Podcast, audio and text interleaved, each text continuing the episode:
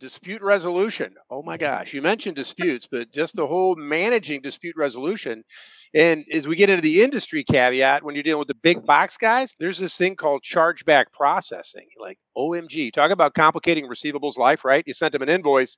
Oh, but you violated a rule. We're going to charge you a dime. And then there's another 12 cents interest on the dime and tracking all the debits and credits and reconciling. It's a nightmare. Growing a business requires a holistic approach that extends beyond sales and marketing. This approach needs alignment among people, processes, and technologies. So, if you're a business owner, operations, or finance leader looking to learn growth strategies from your peers and competitors, you're tuned into the right podcast. Welcome to the WBS Podcast, where scalable growth using business systems is our number one priority.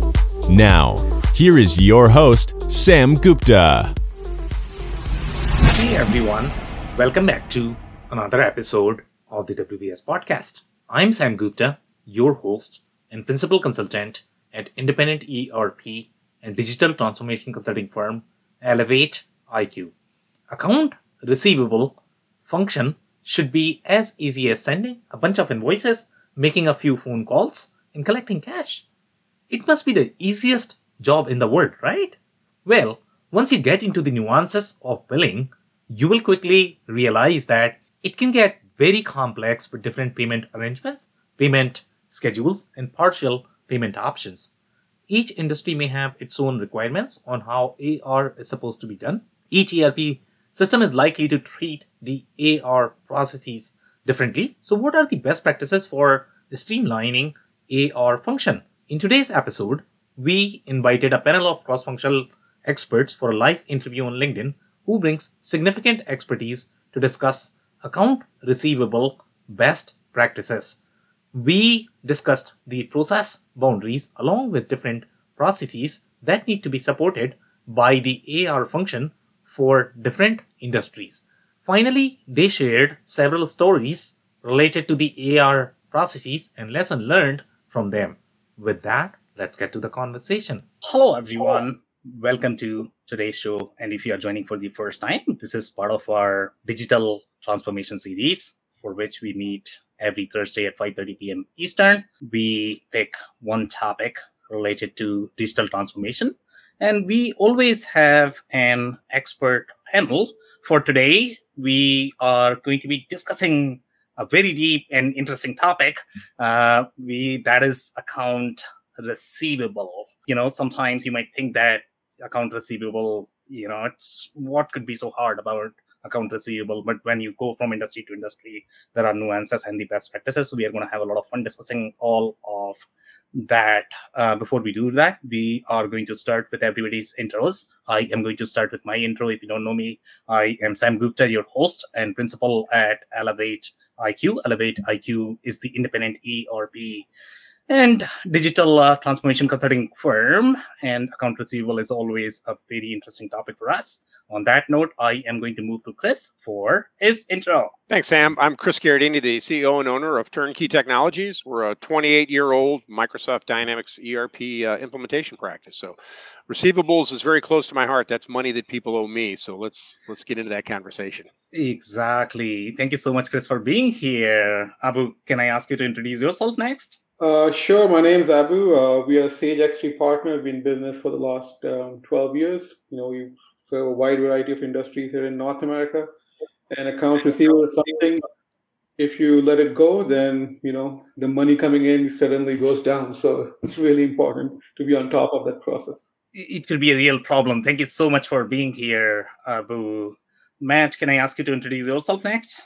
Yeah, I'm Matt Bernat. I'm a lead business analyst with Striven by Miles Technologies. We're an ERP uh, from a full service IT firm, been in business almost 26 years.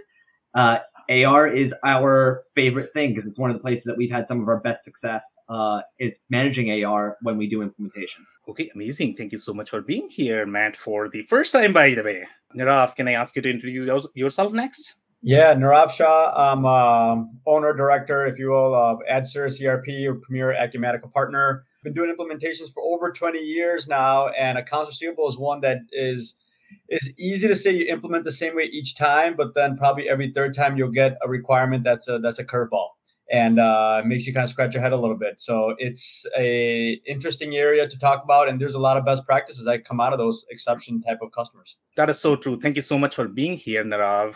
Um, all right, so we are going to move with the first question with Chris. But before we do that, if you're in the audience and joining for the first time, make sure you guys post your questions and comments. We typically try to cover them during the show. If you run out of time, our panelists are going to make sure that you receive your answers. On that note, I am going to start with the first question, Chris. Uh, so this is going to be really setting up the stage. AR, obviously, you know, AR is very obvious in terms of what is the role of AR. But overall, when you look at the process boundaries, system boundaries, how to sort of segment the boundary uh, uh, from the AR perspective, and maybe you can touch the layer of the industry, how different industries uh, use AR that could be beneficial. Chris, over to you. Sure. Thanks, Sam. Yeah, big topic. I mean, it sounds so simple. Accounts receivable. Send you an invoice, you send me a check, right. we're done. But you know, as I started like diagramming all the little pieces in an AR process, and you know, most organizations, and, and I think size is going to indicate where do you fall and what systems you need in place to help you manage accounts receivable. And to Sam's point, by industry it varies. And I, I think about even the first thing I think is, hey, I, I want to do business with you. Credit and collections, who signs me up? So even before you get a single transaction, there's a credit process. Everybody's like, really? We're supposed to check credit before we sign up a customer, and that's a little haha. But the due diligence on credit in vetting somebody before you give them a credit limit, right? Now, what does a credit limit mean? Okay, so even terms, that whole process of signing terms code, are we doing 2% 10 net 30? Everybody's like, what's that mean? Well, you get 2% if you pay within 10 days, but otherwise it's net 30. COD, you got to pay me cash. I don't trust you. All right, all front end. So there's a whole front end process and just credit management. Do I have documentations? And oh, I'm going to ask if you're sales tax exempt because that's an early part of the process. But again, let's let's fast forward and we're in the business and we're transacting. What about receivables? Well, great. Now, what's my transaction? Well, what are your payment terms? Do I need money up front? Is it a deposit? Is it a retainer? What are you buying? Services, products, equipment? Is it capital, fixed asset, consumables? So we can get a lot of diversity. And if you think about how the transaction starts and just is there a pre-funding requirement on the transaction? Now, what you're going to hear is a lot of ERP systems are going to behave differently. Meaning, do they have a credit platform to manage credit, to score people using external services? Where do you keep that data? You move forward, you get into the sales process. Does the sales process know the terms that are established with the customer so that they land on the sales transaction? Somebody booking an order, it knows what to do. Hey, I need to get cash before I can start this. I need a deposit. Can I apply a deposit on a sales order? And now we get into GL. Is it accrued? It's not revenue. It's an accrued. It's an accrual. Oh, now I'm working my balance sheet. I got I got a prepaid and I got a liability. Everybody goes, where do I put those? Well, so the complexities on the balance sheet management, and again, whether it's a prepayment or retainer that has to be applied at some later point in the process, just adds complexity. But um, but again, it could be credit card, could be ACH, EFT, maybe it's an international needs wire. Is there any foreign exchange? Wow, all these things affect accounts receivable. So we move forward. We sold somebody something. What what are things that we think about during that process as well? Delivery, completeness of the uh, of the delivery. You know, okay, great. I finished it. Do I email them an invoice? Do I EDI them an invoice? How do they get the invoice? Is it snail mail? I put in the mail to them. Um, again, is there is there some electronic bill pay service they use where oh do I get to pull the money? Wow, most people don't like you to pull money out of their account. They'd like to push it to you, but you'd like to pull it. So then you get into ACH, credit card, EFTs, all that stuff.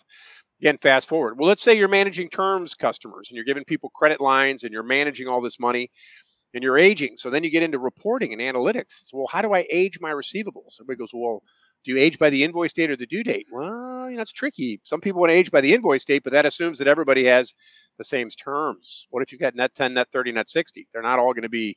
So you have to age by due date. Hint, hint, age by due date. And then you're looking, okay, well, who's one day over the due date, right? That's overdue.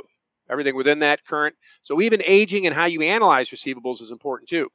Um, and then we fast forward, okay, well, maybe I'm using a third party collection service. Oh, I don't even collect my own AR. So how's that work? I email them the invoice, they email the customer. What do I do to my balance sheet? How much of that cash do I give up? Do I have to discount it to them? How do I track that, right? Um, I didn't mention collections management. You're doing your own. Do you have a system that does collections versus an Excel file or post-it notes all over a Word doc where the owner says, "Can I see collection activities?" and you can't put the notes together with the invoices, and the owner can't tell that.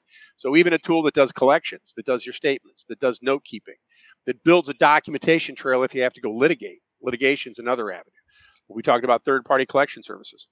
Best practices: invoice goes out the door, has a cool little link, pay your bill. Well, that's neat. We didn't have that back in the Stone Ages. What is that? Five years ago, ten years ago? But you young guys you're like, oh, we've had that since we were born. Anyway, but that technique, you got a link on there, pay my bill. Okay, and then you start heading towards, okay, are they mailing checks? Wow, AR processing. We had a customer that stood up a bill pay site. Great idea. Customers can come online, look at their invoice, look at the detail, reprint it. Sounds great. Customer service, it's huge. Again, is that ecom? Is that a portal? But if you think about the, the customer experience and then wanting to pay you bills, what happens now is now I don't have a, a, a cash receipts clerk in the office. In this particular example, this customer had about 57 locations. They had probably 10 ladies. All they did was typed in cash receipts because lots of mail came in the door. Well, they said, hey, we're not going to take mail. We're going to put kiosks out there. We're going to give them a web portal. Customers are going to come online and they're going to push us to cash via an ACH. Great idea. What happened? Volume. Now you think about latency, you think about number of line items on the invoices. These guys are doing 600 million. I think they they didn't do the sizing right on the portal application because they're trying to sync 10,000 invoices a week with 50,000 line items. Oops. But again, great idea. Portals are great concepts. Customers love the ability to go out there, look at the invoice, print the invoice, push you the cash. You're cutting labor internally. Wow, sounds like a great, a great process. Again, I can keep going. There are so many little nuances, but now you're hearing which piece do I need? Collections? Do I need ACH? Am I EFTing? Am I? And then we, you know, we didn't even talk about the complexities in prepays and revenue recognition, how it can screw up your balance sheet. Everybody's like, really? It's like, what's the real AR? So there's, you know, I get some nods here because it's truth is, is that real money? do they really owe me that? If you think about a receivables audit, um, again, a lot of complexity, Sam. I'm going to pause there because I think I used my time allotment. No, I mean, you know, this is amazing to be honest. Okay, and and I don't think uh, we were thinking that there are going to be so many different layers of AR, and we have gone from your credit check process, and I don't think I was personally thinking that credit check process needs to be thought through as part of your AR process. So that's brilliant. Then you have terms there. Then you have sales tax management, which is amazing. And then obviously aging and dunning is going to be super cool as well. And uh, litigation. That's brilliant. I don't know uh, how many people are really thinking about litigation as part of the AR process, uh, but you know people need to understand that as well. The really the interesting thing that I liked in your conversation is your story. Okay, so in terms of the volume, and I don't know if people followed the story, so maybe you want to provide sure, a little bit more colors there. Uh, you know, so 600,000 were. Oh, they're about $600 million company. They have 57 locations. So they high volume of transactions. And again, they had 10 clerks doing cash receipting. Yeah. Okay. Everybody's mailing checks from all over the U.S. to one location. So I think the, the, the vision was let's push it out. And again, even having a kiosk in the, uh, and they have a retail um, retail locations, and uh, they have kiosks so people could make payments. Brilliant idea. And then the web-based portal, and I think the, the the real constraint was just as they had an on-premise legacy on-premise ERP system. I, I, think they're still working to, to upgrade that. But uh, the point was the volume of, of transactions to sync between their on-premise system in the um, in the cloud-based applications, I think they just had a bottleneck due to volume, and um, and it wasn't sized correctly. Again, even the on-premise SQL servers and looking at how they were where they were hosting the application. Again, this has probably been about three or four years ago that the endeavor. But the premise was we're going to reduce the staff from from 10 to two people. Wow, that's substantial. You think at eight clerks making 50 grand a year. There's a $400,000 ROI. You, you improve the customer service component of it but it is it is the portal experience is a, is a great piece to have um, we've looked at vendors that can stand up portals for customers these days pretty easily in the web where they're just doing that they're syncing the erp data they're taking up they're taking a percentage of it so again factoring receivables is part of that that backside you know do you pay money to a litigator do you pay money to a collection firm but uh, but again, in this case, the, the, portal really added some customer service for this particular client. So okay, amazing insights there. Thank you so much, Chris. So Abu, I'm actually coming to you, and the problem with Chris being on the panel is always going to be that you are probably going to run out of ideas that, okay, now what do I talk? Because he has already spoken about everything on the air, right? But as far as I know, Abu, he is going to bring a very unique insight here in terms of the AR. So, you know, so Abu, I'm, I'm actually looking for uh, any sort of insights, especially from the industry perspective, overall from the context perspective, as far as the AR process goes. Oh, I think we lost him, so I think he's going to come back. So I'm actually going to come to Matt. So Matt, now uh, you know since you are joining for the first time, right? Uh, and you know uh, how competitive these panels are. So I don't know, you know, uh, if you have any sort of colors that you might be able to add overall from the AR process perspective, any specific experiences or stories that you might have uh, from the industries that you have worked in. You wanna uh, provide your insights, please? Absolutely. So we're an industry non-specific ERP. We'll work with anybody. And I think that has led to some other insights where sometimes you just solve a problem with, hey, this is how another industry is doing it. And that could be for any part of the system. But when you talk about AR, one of our biggest successes was with a company that um, the biggest thing that we, they found out that their issue was was communication. They had all of these disparate systems that were trying to communicate what the AR was that it wasn't that their clients didn't want to pay them or were delaying in paying them. It's that nobody knew what to pay. So they would provide these services and it was, a, it's a pure service based business, but they'd provide all the services and then nobody knew what to pay. They were on our system for about six months. They had left a different ERP software for ours. Uh, not only did was our software cheaper, I think they paid about half of their initial cost. They in six months decreased their collections by over 80% on ours. Why? It was one streamlined platform. We had a payment profile, a payment portal, so people could go in, put a portal in. We actually in our payment portal allow for autopay. So when you're on Striven, you can set your customers up with autopay. They can sign up for it affirmatively and get the notification that it's like, hey, you got to pay. Decreased collections by 82%. Why? One stop shop and with everything in one area, all integrated, the data was always out in real time. So if something did slip and needed to be collected on, they did have a workflow for that in our system, completely based out of one system with the minimalist amount of connections possible. The only connections we had were an online banking feed and their uh, payment gateway. Those were the only things. By streamlining the process, you have the minimalist amount of touch points, which means the most transparent data, which also means knowing where you're at when it comes to AR. So that's what we pride ourselves in because again, at the end of the day, AR is cash flow. If you don't have the cash, you can't do the next investment. And for a service-based business, that could be as simple as paying their employees. Got to pay out commissions on the services you provide if that's the route you go. But for goods-based businesses, you can't acquire the next batch of the thing that you're going to make. So for our manufacturers, once you run a batch of something, whatever that something is, you got to buy your next set of raw materials to make your next batch. Otherwise, you can't sell anything. So getting that cash flow in is really important. Uh, and that's why we focused on that part in our ERP because having the cash on hand means you can go out and go quicker to the next thing, which allows you to increase your business and grow. And if you're looking to grow and scale, got to have the money on hand to do those initial investments. Pays for itself pretty quickly. Okay, some amazing layers there. And by the way, amazing, I completely agree with you that AR is, uh, you know, cash flow. And uh, a lot of my friends here, Abu and Chris, might be missing uh, Aaron Spool. And he typically talks about that when you are going to have your KPIs that are going to be revenue based, that's not a real KPI because, you know, if you cannot collect the cash, it doesn't make a, you know, ton of sense. So that's why he always emphasizes on having those cash flow centric um, KPIs. So, Matt, uh, the follow up question I'm going to have for you is going to be Do you have any stories that you might be able to share from your experience working in different industries and differences in the AR processes that you have seen? Absolutely. So, you know, I, I, it's so tough when you follow Chris because he does nail 90% of the scenarios. But the one that we had, uh, the one that I just mentioned to start with, you know, the company that came to us, their issue, they build by the project. So it wasn't hourly based billing, but I'm going to talk about that in a second. So they would help.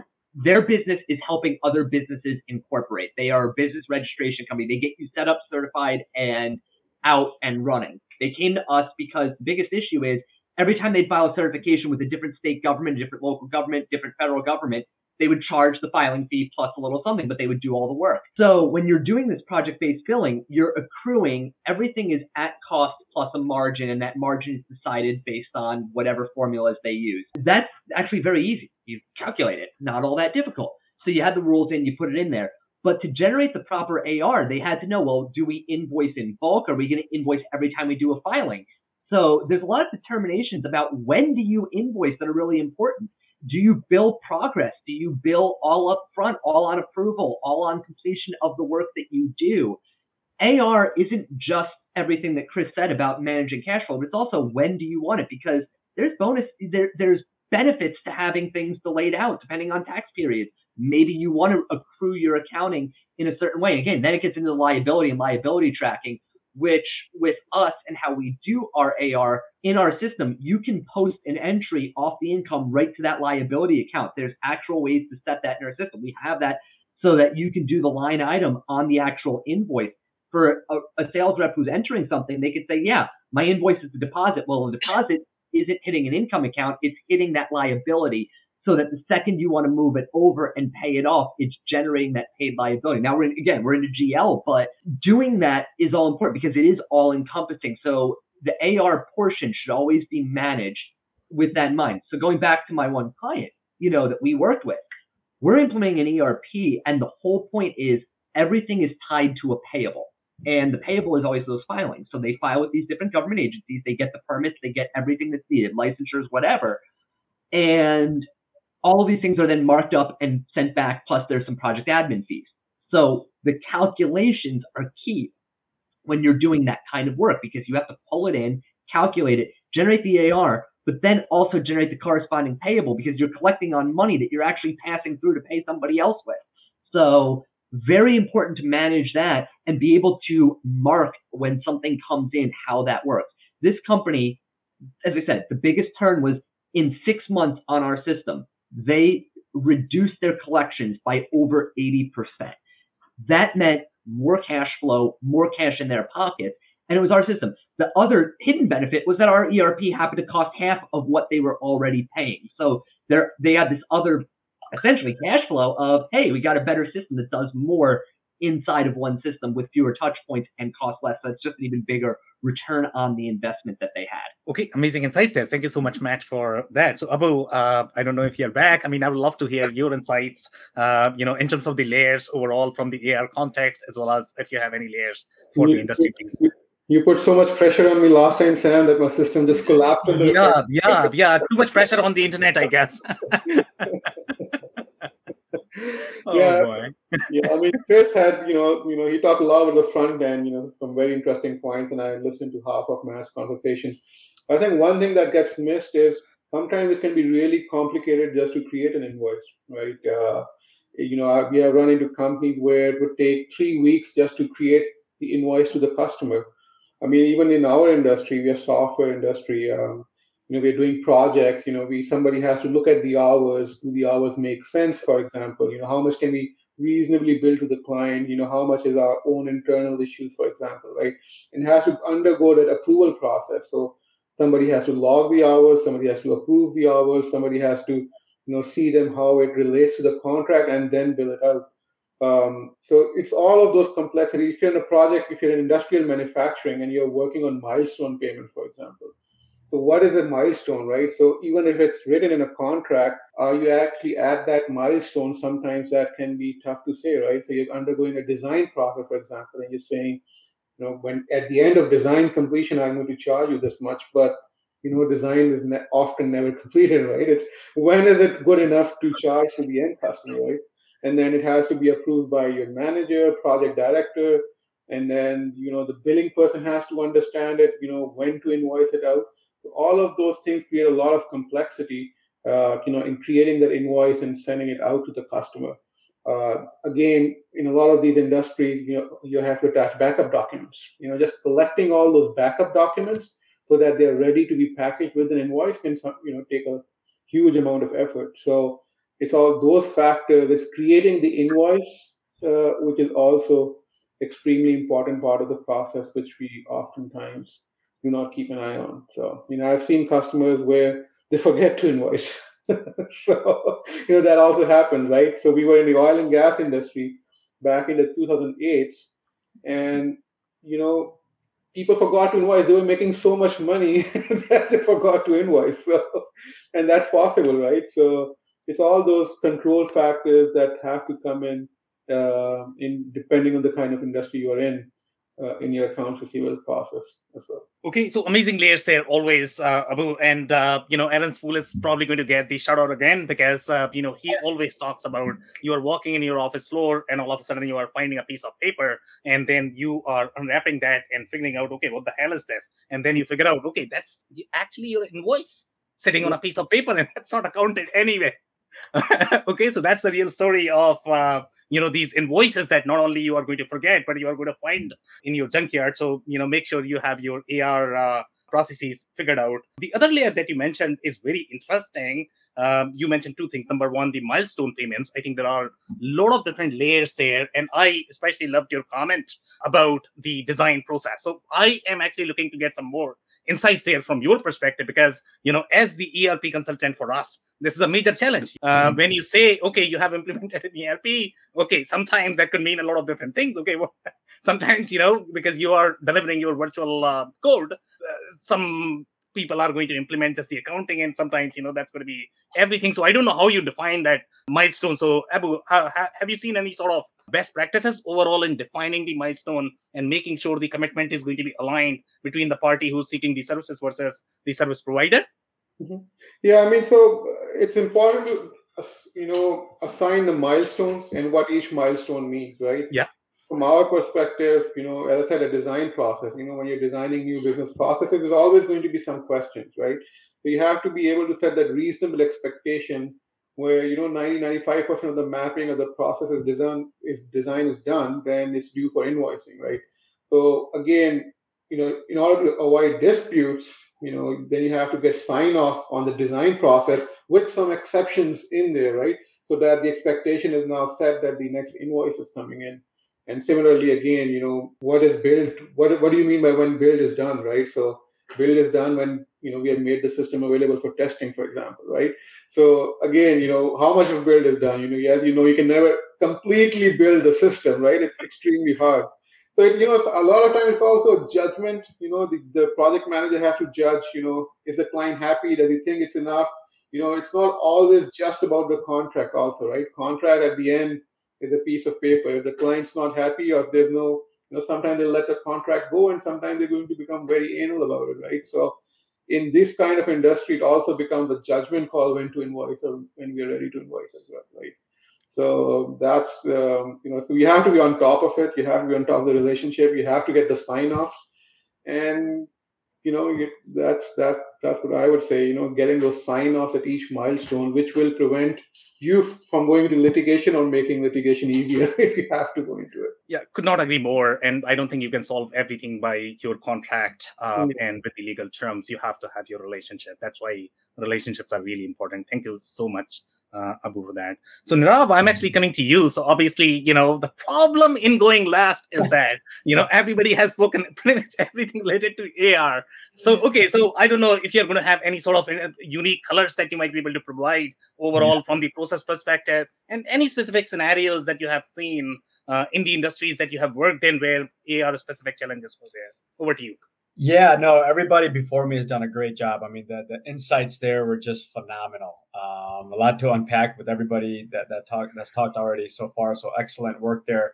There are a few things that I could add, not much, but there's a few things I could add uh, in in in my contribution to our conversation today. And one is, you know, going with Chris's theme a little bit, um, is what what additional work can we do more upfront, right, to make sure the AR process is running smoother. Okay, so what I mean by that is what about the relationship between where the PO is coming from and where the invoice is going, right? Sometimes that relationship, right, is not set up front. So now when you're about to invoice, go into a boost point, right? It takes a little bit longer time because you don't have the right billing addresses that you're that you're invoicing to, right? You don't know who you're invoicing to. So really straightening that out up front, right, along with payment terms and credit limits. Where is this invoicing going? Because once you know that, right, that's again half the battle. So the invoice is going to go to the right place. You know it's going to be distributed you know, aged and then paid in a timely manner, right? Um, I had a customer, for example, where they always had their PO address and the billing address was always the same, but they processed probably 150 to 200 invoices a day in terms of payments from their invoices that uh, essentially those invoices were coming from different billers, and they had they never knew where the billing address was coming from, what, what billing location was going to pay it, because they they were a manufacturing rep for uh, you know Honeywell, and and and they, they had all different places that they were collecting their invoices for from the end customer perspective, right? So that was a challenge for them, and once we sorted out how to consolidate, how to how to get those building locations linked back to the proper PO locations it made the job of collecting cash, offsetting the invoice much easier uh, for them without having to worry that was the uh, billing locations already there? Was the proper location built, right, or not built? So being able to select that was was and being being able to organize that against the customer was very very very very critical, right? Um, another thing that I also th- I see a lot of is customers don't really sometimes look at what is the cost of generating an invoice or what is the cost of processing a receivable, right? Uh, because there is a cost, right? There's a cost benefit of doing transactions uh, in the system, right? The cost has to outweigh, right? The benefit has to outweigh the cost essentially in everything we're doing in the ERP system. So a lot of customers, right? They'll they'll go ahead and take, you know, they'll, they'll generate invoices, they'll get payments for it, and they'll do hundreds of invoices. Well, if you just take a step back and say, well, how could we consolidate invoices? How could we, instead of us having, you know, low dollar, high volume invoices, well, we have, a, you know, low volume number of invoices, but high dollar invoices, right? So we concentrate on that. We're chasing higher dollar invoices. How could we get our, our, our customers to consolidate a little more in terms of how they're ordering to us, essentially? So we are reducing the burden in our AR department, right? How do we do that? How do we do that effectively in the system, right? How do we look at their buying patterns? Essentially from us, right? How can we add value, right? And that's adding value not only through AR, that's adding value through just business process efficiency um, uh, through your business, right? Uh, so that's another thing. I, I find that you know that gets overlooked a lot of times in the AR process. Let's just do what we're doing, but how could we make it more efficient? And that starts with change. Um, and let's change the process so we could make a better process not only for us but our customers too. We're not we're not we're not fighting or, or, or, running after dollar amounts. We're running after bigger size invoices, right? That makes more sense for us essentially. Um, also instituting finance charges or reminders or statements, right? How are we doing that uh, in the ERP system? How often are we doing that? Is that going to increase our collection if we just issue statements potentially? Right to our customers. Um, what information do we want to show on our statements? On the other side of AR, you have credits. How much credits are sitting out there that haven't been applied? To invoices for customers, right? A lot of times credits will just be floating out there in, in, in, in the customer record, right? But never really applied. Customer never pays invoices because they think that, oh, the credit's being applied, but you're sending invoices to a customer. How's this being how's this being reconciled at the end of the day? Right? These are all true challenges that companies face on a day-to-day basis from looking at and, and reconciling their accounts receivable activity in the system. So, you know, all these things make you know are important also from the standpoint of collection let's collect efficiently. Let's let's make sure our team is spending the right amount of time that they are having conversations with customers not being debt collectors per se but they're saying hey mr customer you know uh, this this popped up on our uh, on our on our report. All you know you this is like maybe 10 days you know 10 days past due. What can i do to help expedite the payment? Right? Something along those lines right? Versus calling customers saying hey there's three months of invoices that haven't been paid essentially. So, you know, how could we make that process more efficient and not just look at standard AR processing, but, you know, look at the next, you know, the next version of AR. How could we make our business better by starting at the, at the AR side? So some very interesting layers there. And by the way, it does not feel like this is your first time there. So good job there. you know, some very unique layers. Uh, one of the things that I especially liked here um, is going to be the whole cost of invoicing that uh, you mentioned and you know this is my personal commitment to the community. Now people are going to get a lot of shout out. So basically if you are going to be telling me any specific story then i am going to be shouting them out a lot. So chris this is for you. Uh, you know the guy is Peter Jokel turn on dynamics from the Microsoft ecosystem.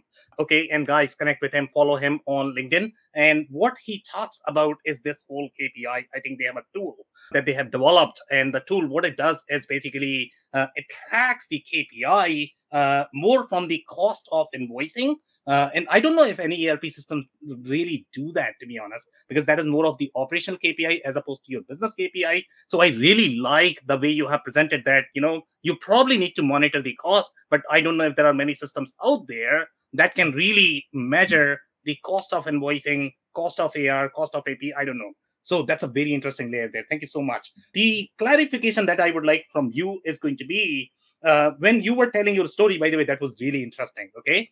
So when you are saying, okay, you get PO from one location and then invoice to another location, what happens there? So basically, I mean, see, the way I could gather is, okay, you probably have a different address there, you know, overall in the story. So is it really the system problem, process problem? What was going on there? Do you have some more clarification? Maybe Yeah, provide it- example of the business. Yeah, it, it was it was both actually. There was a system system limitation there that the system didn't allow you to collect cash from a billing uh, location that wasn't assigned to the invoice already, right?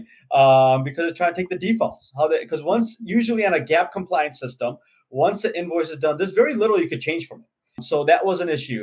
Then from the customer standpoint, they just didn't do their due diligence. They didn't give time to organize that customer you know, and who which which entity could uh, ultimately needs to receive in that invoice. They just kind of you know took a generic PO that was probably written in like you know a napkin, and uh, they went ahead and fulfilled the order and just went ahead and invoiced essentially. Now the cash came in, they're happy about, it, but they could never apply it.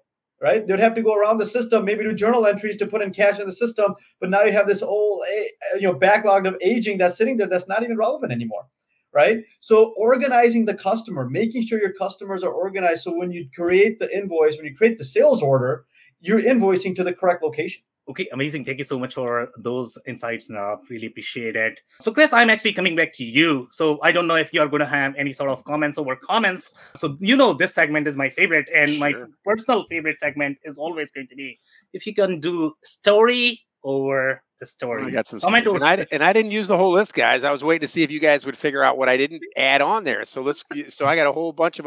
Here's a great one: dispute resolution. Oh my gosh, you mentioned disputes, but just the whole managing dispute resolution. And as we get into the industry caveat, when you're dealing with the big back, big box guys, there's this thing called chargeback processing. Like, OMG, talk about complicating receivables life, right? You sent them an invoice.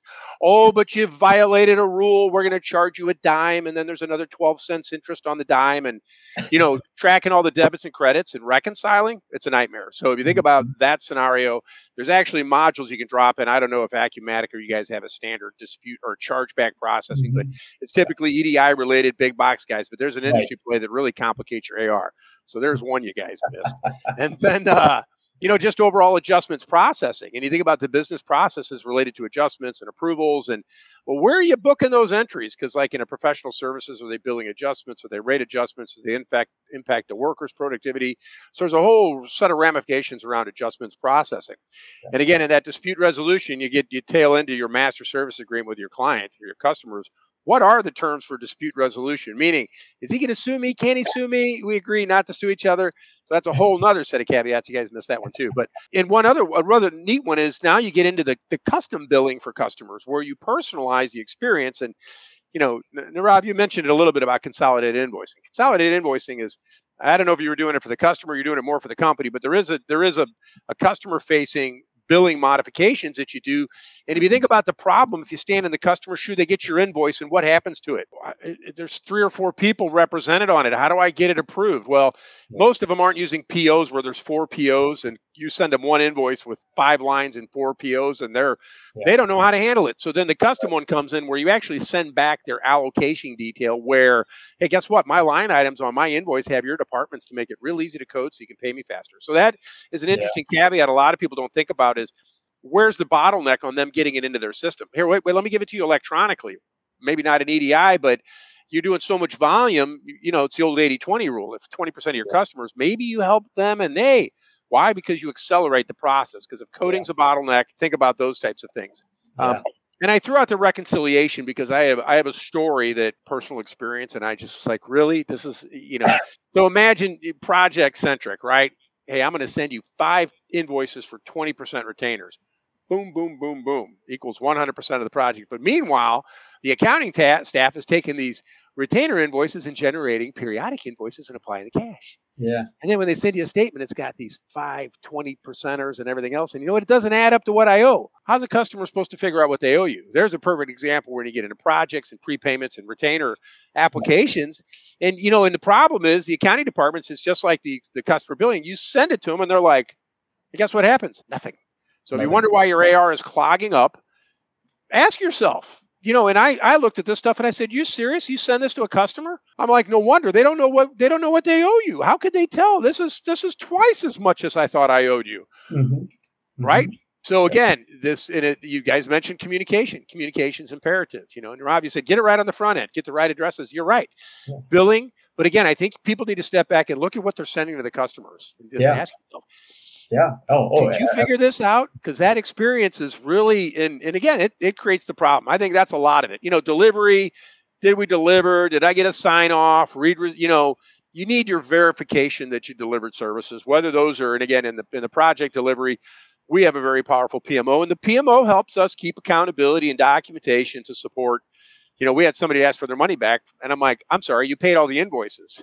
per the MSA, it says that you paid all the invoices, condition of satisfaction. You know, yeah, so we have yeah. a real problem with giving money back where somebody said it was okay, we paid for it, but two years later, can I have all my money back? So yeah, yeah. terms and conditions, again, as we've heard that from a few folks. So just throwing more conjunction in there, and I think that there's one more I, did, I had on the list here didn't talk about is what is AR? Is it billed or unbilled? When do I start tracking this stuff on my balance sheet? Right? Where is that AR? I got cash. I got all this work in process yeah. But is it material WIP? What if it's services WIP? I think there's a whole other conversation about what is AR and when do I start tracking AR or when do I start looking at the age of this? Because frankly, if you know, I have a I have a group, a large professional services firm. You know, they're billing three, four hundred thousand hours a year.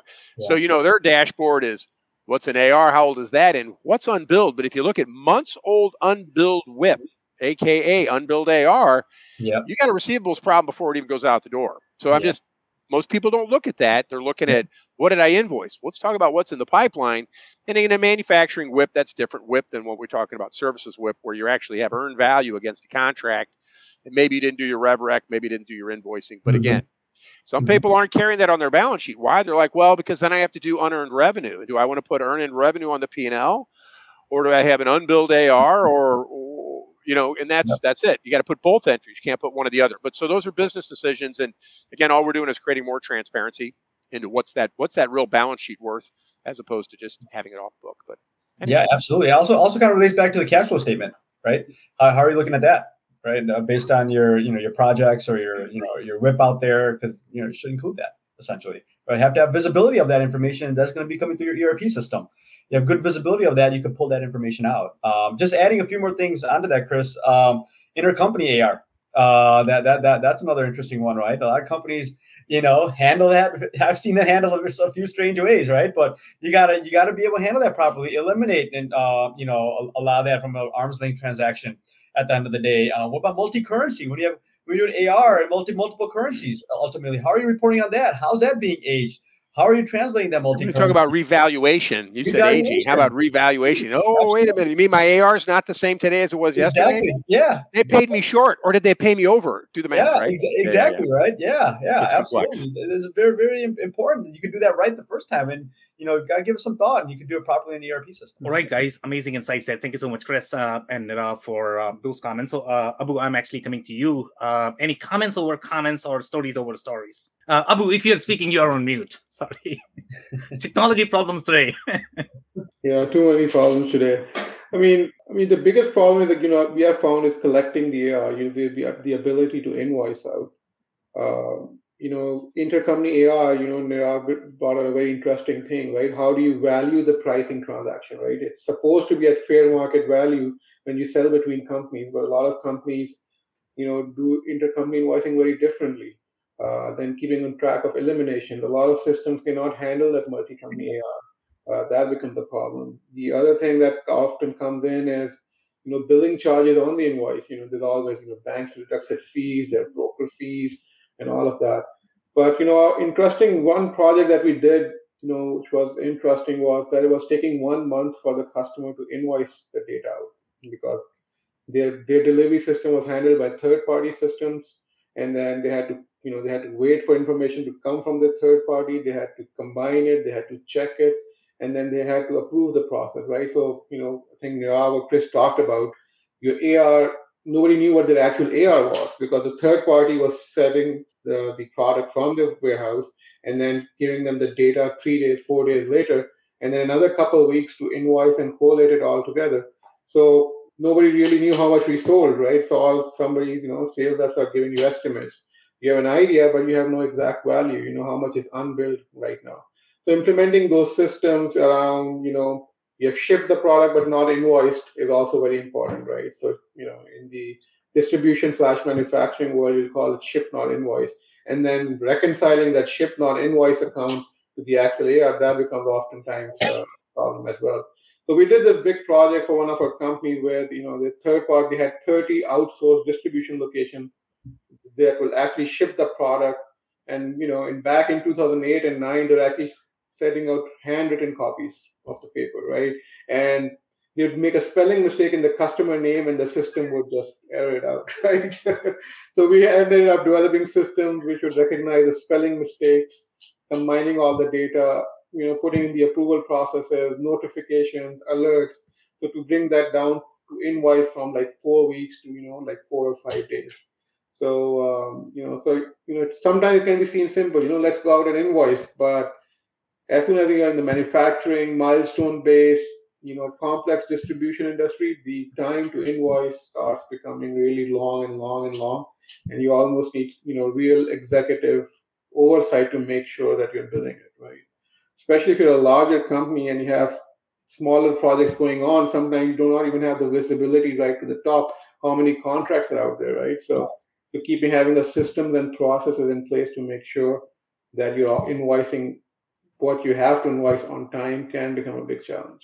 Okay, amazing insights there. Thank you so much, Abu, for that. So, Matt, I'm actually coming to you. Uh, any comments over comments, stories over stories? So, there's something that I wanted to touch on that Nirav said that I think is very important and is entirely overlooked to the point that, like, even I realize I, I don't even think of it. And I actually have a background in it in my own right, which is the cost of doing business. I used to work for a bank. I'm a former banker before I got into the ERP stage.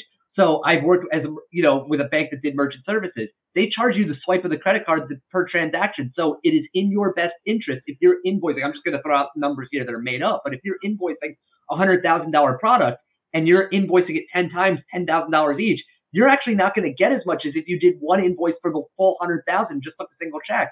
Now, of course, obviously, you know nobody wants to pay out that hundred thousand at once. It's a lot harder for their cash flow on the other side.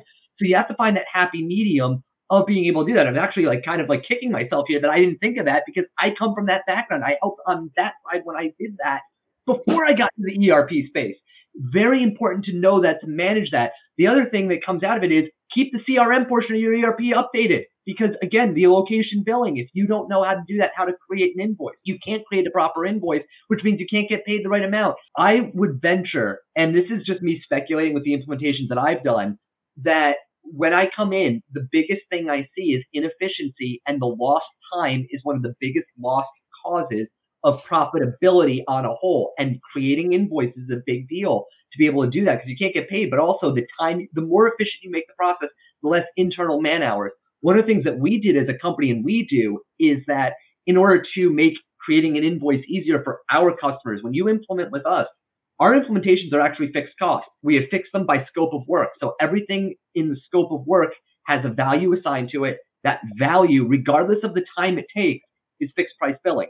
So when you say, I want this, this, this, and this, we say, boom, boom, boom, and boom, that costs X number of dollars. Here's your invoice, Mr. Customer. We'll get started on the work. We have a, we have a due date scheduled for this day. And we don't bill by the hour. Why? Because that means we can invoice right up front, get our payment, we don't have to worry now about collecting unless we don't get paid. So we'll start work once the payment's received and it's good, but everything's transparently agreed on. So there's not an issue of that. Creates an invoice very easily. Um, in the manufacturing space for our manufacturing customers, and we do have a bunch, biggest thing there for us with the PO process is the ability is how we do intakes, and we have the ability to do them in multiple different ways but we keep everything organized in the system. So if you do a multi PO from your client with a single invoice, you can link them all up and you can line item them out. Would love to do the idea, and I'm going to steal it. And I can't remember who said it about like, hey, let's let's throw your in, internal cost codes on there as well if we do that. I think that was the but I could be wrong. Um, it, it's a great idea, and I think that's like the next generation because if you generate the efficiency, that time that you regain is again its own set of income and its own ability to invest further and improve your process. And functionally speaking, the AR, the tangible, is getting paid faster, collecting, using my example of a $100,000 invoice, collecting that $100,000, but also your cost of labor on it. You cut out the, the uh, AR staff, you cut out collections because you get it. That's just more money in your own pocket to reinvest in your business. Okay, amazing insights there. Thank you so much, Matt, for that. Nirav, I'm actually coming to you. Comments over comments, stories over stories. Yeah, no, I think uh, you know we're all hitting it. You know, basically right, the nail right on the head. But you know, just focusing a little bit on credit card. Um, you know, e-commerce, uh, distribution, uh, retail companies, right? That's huge for them, right? AR is very little, uh, but they still have AR, right? They're they need a good payment processor. They're getting orders from the e-commerce site. They're cre- we're creating an invoice essentially. They're paying it right away. But what's that credit card doing essentially? That credit card's only being authorized, right? It's not actually being fully settled until you ship. So that that that that the whole record between invoice and credit card charge have to has to stay together, right? Uh, properly in order for that once that shipment happens, then that then that funds have to be released, and then that invoice automatically has to be generated, and that invoice has to be offset. That's a very delicate process, right? You need a good system to handle that. Uh, in a sense, it's part of the AR department, it's part of the AR process, but a lot of it happens behind the scenes, right? If it's done correctly. So it's important you know, to look at credit cards if that there's a way to leverage credit cards to take credit card up front on an order. So when that order comes in and the order gets taken and then the order gets shipped, there's very little AR in that process, right? It, essentially, because as soon as the invoice happens, it gets offset by the credit card charge, which is essentially settled, uh, basically. So I think credit card is huge. If you have trucks out on the field, right? If you own trucks, and you're a truck driver, for example, I had a distribution company there in the in the wine industry. They the truck driver actually went out, did the delivery, created the invoice, and collected the collected the cash. Right? How do you manage it? How do you get tools and technology in that truck driver's hand to be able to do these do this transaction very efficiently? And that's where you have a product. For example, Acumatica has a great um, mobile application for their solution. Right? They could go ahead, take product that's probably on this truck already, go ahead and ship it once it hit the dot, once it hits the particular wholesaler, and invoice it, print the invoice electronically, send the invoice out to the customer, and collect cash and, and submit cash directly all through the handheld device. Right, essentially, it's a native mobile app. Right. Uh, so that's also a touch point, right? If you have, if companies have trucks where they, you know, want to be able to have those truck drivers be able to be a little bit more mobile and and and do a lot of these AR uh, activities. You know, we need to find solutions for that. Okay, amazing insights there. And uh, you know, I am going to do uh, you know some things differently here. I'm actually going to open up the floor because we don't have enough time to go uh, with everyone right now. So the question that my favorite topic again, Chris, uh, you know, is going to be the architecture. And when you look at different systems, uh, obviously some systems are going to accommodate everything in one go, then you probably don't have to worry about it. But you know, most businesses are probably going to be utilizing multiple systems in general. Uh, you know, it could be ERP, CRM, then you have a little AR portal. Sometimes that's going to be provided by your ERP. Uh, then you have your EDI. Uh, I guess Chris already mentioned that. What else am I missing here? E-commerce, uh, big boy. Okay, because they want to have invoices inside yeah. them. Okay, they don't want to lose control of those invoices. So I can see a little dance there. You know, when you are going to be doing the process, who's going to be storing the customer, who's going to be sending the invoices, who is the source of authority for the invoices. Open floor, guys. Comments. So my recommendation there is you have to when you do your architecture of your systems, do it in a way that you have a hierarchy. One system should be the system of record. And if there's a discrepancy, you start with that top system and you say, this is the one that we know is right. And you update everything else accordingly. Get systems, if you are going to go multiples that have good APIs with each other, make sure you audit all the security on them. You need to have a plan for if something goes wrong. Um, I think disaster planning is what, you know, it's something that's very important there because you don't know what goes wrong until it's broken, but if you have a plan to fix it or you have that backup of some capacity, you just work through your backups until you have the information ready to go and keep and kept updated uh, in that regard. Okay. Yeah, would, uh, yeah, don't lose your AR data because people aren't going to call you and tell you that you owe them or they owe you money. AP data, meaning you owe people money, they'll call you. But the receivables, yeah. make sure you keep, to Matt's point, a great backup. Sam, I sent you a message. I'm like running out of battery. Yeah. Thank you. No problem at all. Now, you have a comment? Yeah, you know, I'll, I'll, I would say leverage as many cloud solutions as you can.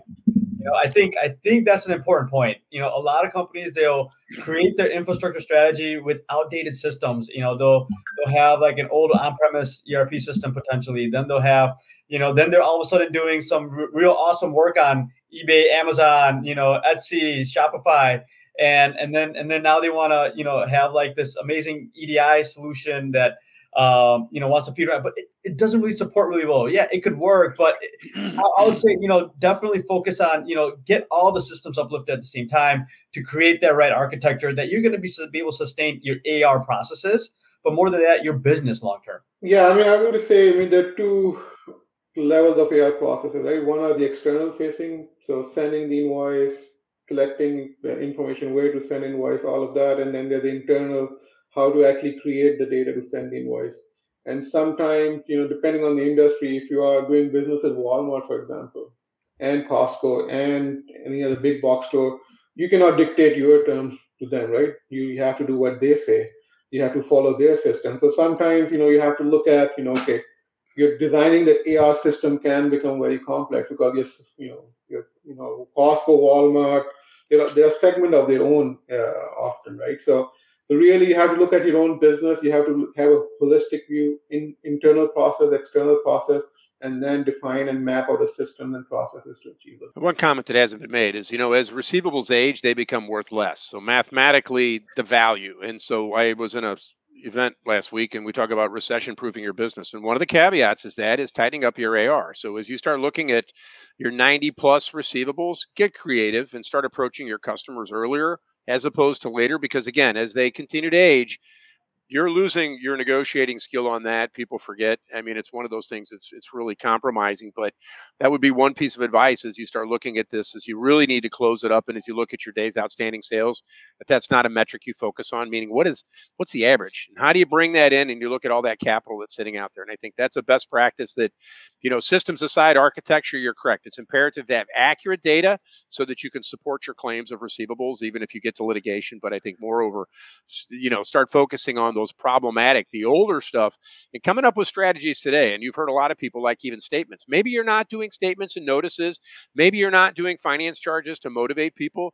Maybe you want to give them some forgiveness to get them to pay their debts and get get your AR closed up. So there's a lot of different tactics that may not be part of a software solution. You certainly want your software to support that, but uh, anyway. Yeah. And, and, and just to add on that, Chris, you know, part of that, you know, look at factoring. Factoring is another, you know, good, good option sometimes to be able to factor AR and be that factor be a customer ERP system that you could kind of, you know, offset it to. Number two is look at that data, you know, look at BI tools because that data is sitting in your ERP system, your ERP system, right? So look at BI tools, get that data out visualize that data look at your ar trends what, what's happening to customer ar your 90 day ar right? Um, certain regions of AR, what's happening, right? Look at that visualization of your AR. There's going to be a lot of answers to that. Absolutely. And that is one of the things where, at least in ours, when we built our, our ERP, one of the things that we just debuted last year was we completely revamped our reporting so that it could go to those, uh, to those BI tools because that data, you're right, it sits in the system. The ERP is a system of record. The whole point of it is to get that data out. If you know what to look for, you will find it, but you don't want to spend too much time being a detective on it either. The faster you get it out into a BI tool to see what you need, good. Now you can target the people that are going to pay you. Write off what you what you know you can't collect on, send out to collection agency or do a process. Our ERP, one of my favorite things about it, and it's one thing that we consistently want on, is our collection process. We actually have um, one of our biggest things is when somebody comes uh, from a smaller business that's looking to scale and they realize they need their first ERP and they're using a dedicated accounting solution, they're like, okay, so we pull the data out in Excel, we start filtering it and running pivot tables and putting conditionals in. I'm like, cool, what, what are those conditionals? And in three clicks, I have the same conditionals up in our AR module of our AR aging report. And I just click on it. I'm like, so I just did in three clicks as I was conversing with you with my Box system the exact same workflow that you would do, and now I have the invoices that you want to collect on. Oh, by the way, we have automated tools for messaging out. I can send emails. I can give lists to uh, phone calls to be made. I can get all of that out of my system. You can have a PDF generator if you want to mail and snail mail. Good. Now you know all that. Now you can get those things collected on, and hopefully that it, uh, motivates people to pay. I mentioned our payment portal. The more you can get people signed up for auto pay, Sure, it might cost, depending on a merchant provider, 3% or so a transaction. But is that 3% to have that cash in hand on the same day you create the invoice worth it? I say yes. Right, amazing guys. So we are close to our time now. The only thing we can take is super short closing advice. Abu, I'm actually going to start with you. Just a couple of words. I'm just going to throw in a new topic. You must have litigation strategy. Uh, an interesting comment by one of my customers was, you know, you only they owe you so little. Why are you still litigating? You know, the cost of litigation is higher. He said, I don't want to be known as a free free person in the community. So something else to think about. Okay, amazing advice there. Thank you so much, Abu, for that. Uh, Matt, what would be your closing advice? Few words, please. Absolutely. So closing advice for me is know your process and manage manage it. Uh, know your data. The more transparent you can make your data, the better you can evaluate your process because every business runs differently. Okay, amazing. Thank you so much, Matt, for that advice. Nirav, what would be your closing advice, please?